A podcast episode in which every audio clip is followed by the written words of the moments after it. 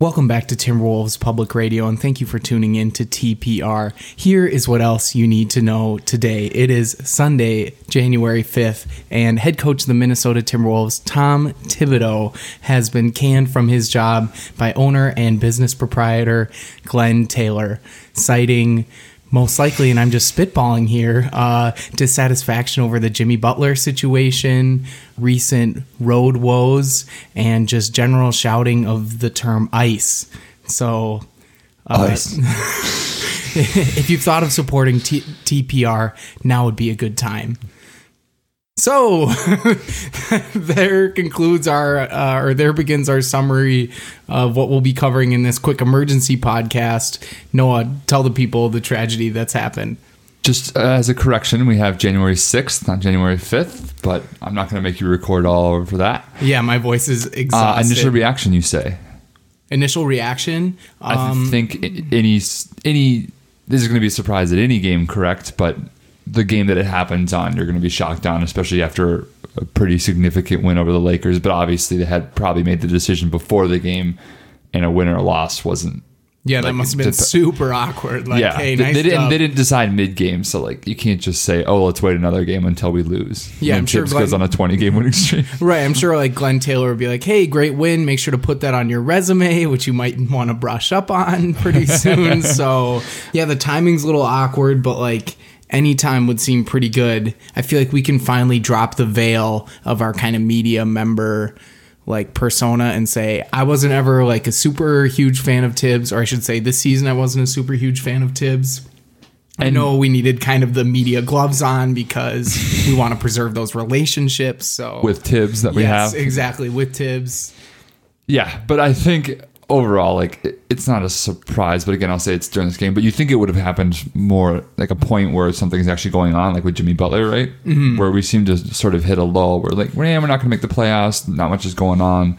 And then Tibbs kind of gets fired, right? It just seems so delayed, but we don't know the inner workings of these things. So. Yeah, and I think some of the reporting details would be helpful. It seemed like uh, Woj's tweet was what kind of broke everything, but it seemed via John Krawczynski of Yeah. John K. Ryan Sound started the quote. Ryan Saunders will fill in on an interim basis. Layden is the GM. Sources told the Athletic. Yep. So the f- kind of the what do I want to say? Like the optics of it, or the the part of the details of the tweet were that the Wolves were taking kind of a trial basis after Jimmy Butler was traded, but it seems like a pretty long trial basis. So here's the John Krawczynski tweet I was kind of uh, alluding to. Sources tell the Athletic Minnesota that Wolves evaluated Tibbs and team over the last period post Jimmy Butler trade and just decided that something needed to change. The sense of urgency is through roof. Drop the the on that one. Tibbs informed right after game. But the the point that I want to illustrate from that tweet is that they were looking at a post Jimmy Butler period, but Jimmy Butler's been gone for quite a while now, so it would be a it, it seems like it's even post post Jimmy Butler. That was a long evaluation period. Yeah, and even the most like first take type sources, that narrative has started to go away. Mm-hmm. So it almost feels feels like you're bringing it back up. Like, obviously, that's not what they're doing, but it's a byproduct of it. Like it still becomes like about Jimmy. Mm-hmm. But it is nice. This is sort of like the last checkbox on your how to clean up remnants of Jimmy Butler to do this, Right. right? Right. And I think just thinking more broadly about Tibbs' legacy, he's been here for three seasons, really overhauled the team. The positives were a playoff run with a fun season with Jimmy Butler, not a playoff run, a playoff stint, and kind of halting the development of this team. Like if you know, I don't know if we would have taken any different steps, but we went from a team with a lot of young potential and now we have you know some some young players and you know he just doesn't seem like a guy that has developed the talent on this team. And he's a very win now coach and we didn't we win we won now for one season. Yeah, and I think we'll be able to sort of do a controlled experiment. But the thing is with Tibbs, he usually would lend himself to, to winning now because of playing your best guys all the time, right? Mm-hmm. He doesn't really have a long term plan in his mind. So if you're not able to be a winning team with Tibbs, there's something based on, you know, maybe Wiggins is just this bad or he's really doing something poorly on the coaching end. But when you when you get Jimmy like 40 plus minutes a night, you get KAT I mean, tonight people were complaining that KAT, when we're up by twenty something, is playing a certain amount of minutes at the end Yeah, of the game. right. There's some issue there. So like, you had all the tools and you got to just tap out all your resources completely, and you didn't really work out what we expected. It's Yeah. a tough conference. There's all these things. Maybe Wiggins actually does suck, like I just said, but it's time to change. And I think it more has to do with how the Jimmy Butler situation was dealt with, not wins and losses really anymore, right?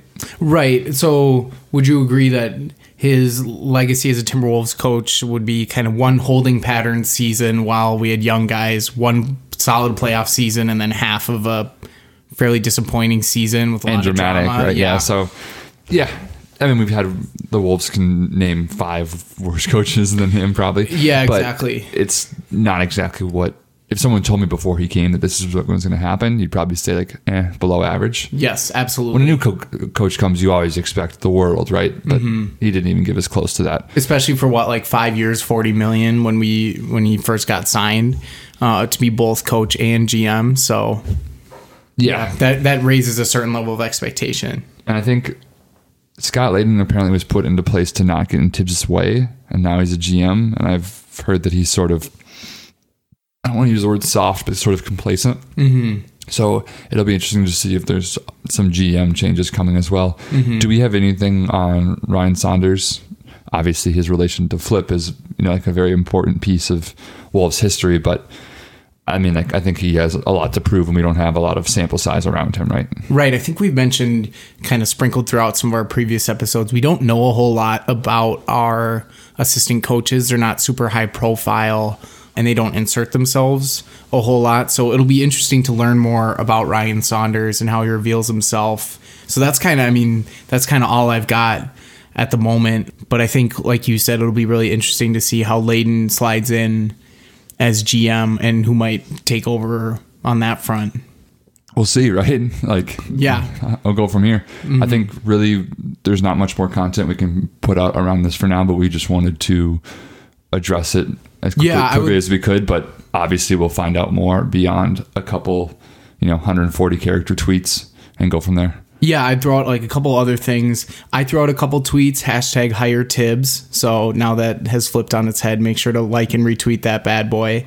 And also look out for Monty Williams too. This was another kind of source from Twitter, but they were looking into him when uh, before they hired Tibbs, but a family emergency was what kept him from taking the job or kind of finalizing that. So, you know, as as more hats are in the ring, keep an eye on Woj bombs and the Timberwolves HTB Twitter account will keep you woke to all that. Yeah, and just real quick, one uh, Woj tweet is Fred Hoiberg is a serious consideration of Minnesota owner Glenn Taylor to become either the GM or head coach in the future. League sources tell ESPN Hoiberg was an assistant GM in Minnesota prior to Iowa State.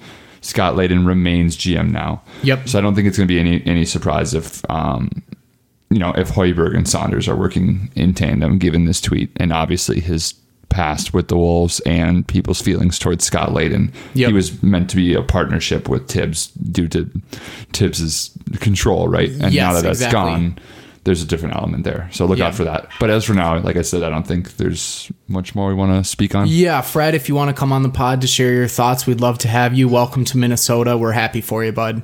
All right. Well, with that, Hal. Howell.